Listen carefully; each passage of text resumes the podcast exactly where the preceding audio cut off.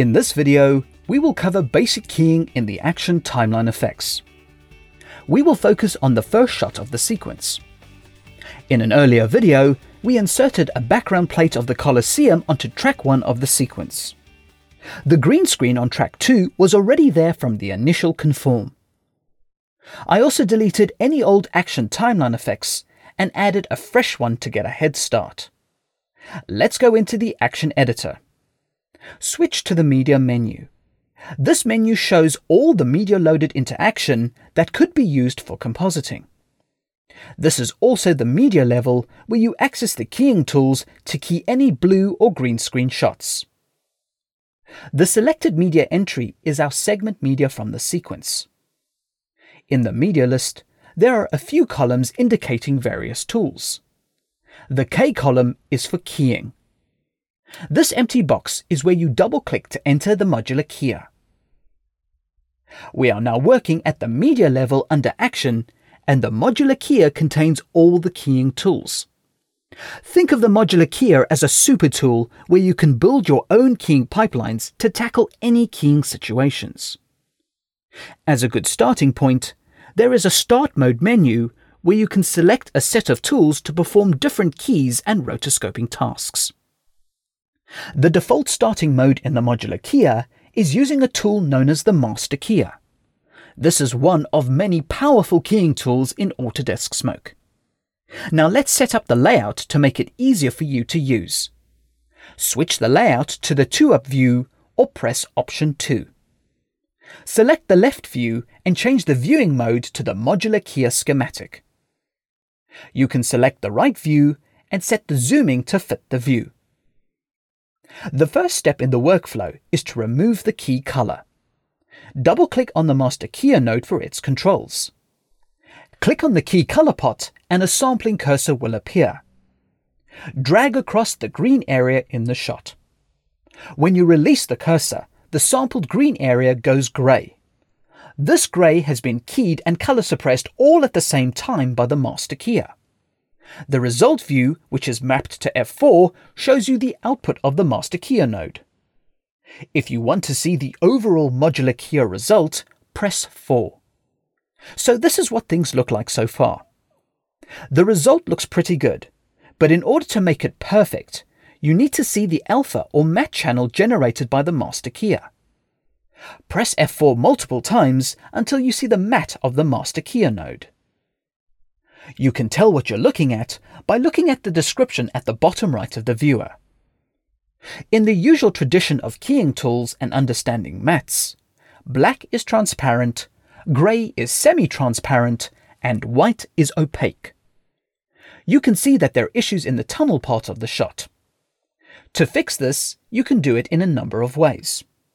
Firstly, in the master keyer, you could click anywhere in the image. The on-screen sliders will allow you to adjust the different luminance levels in the alpha. Another method you could try in the master keyer is patching. This method allows you to work on isolated areas of the key.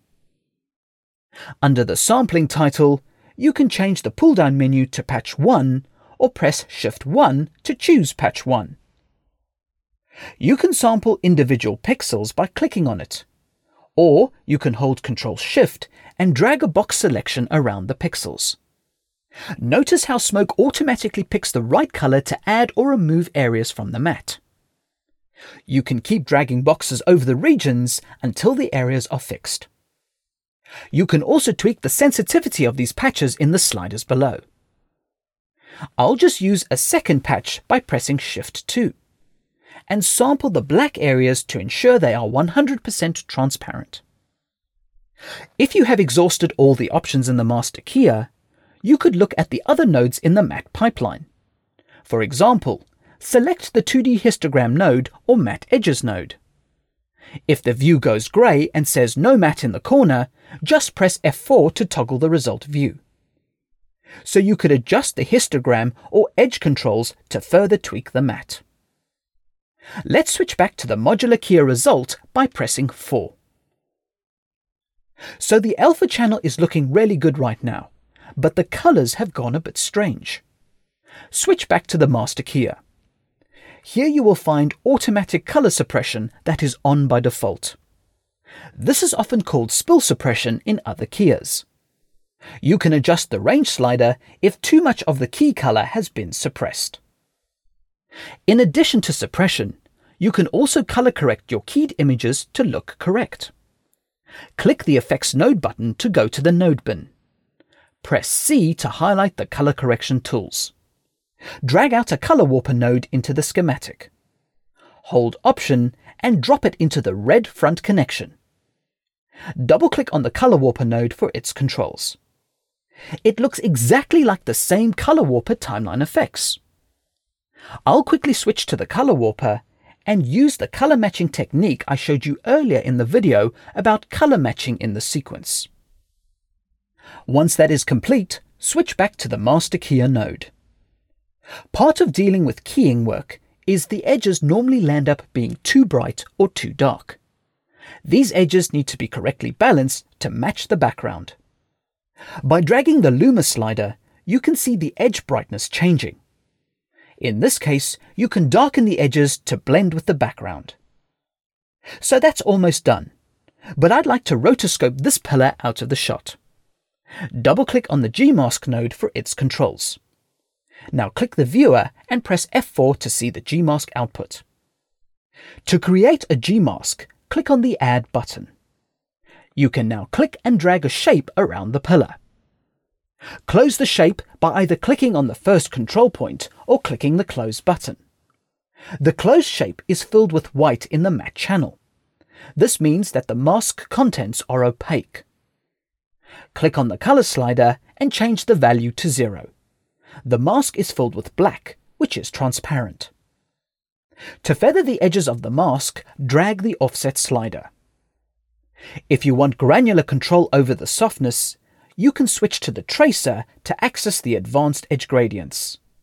This allows you to feather the mask on a control point basis. The shot does move slightly when you scrub the time bar, so I'll turn on auto key and I can animate the mask. You can click to select individual control points, or press Command and click and drag a box selection. You can animate control points of the mask individually, in a group, or the whole shape. I'd like to mention that you could also use the stabilizer tool to track the shape.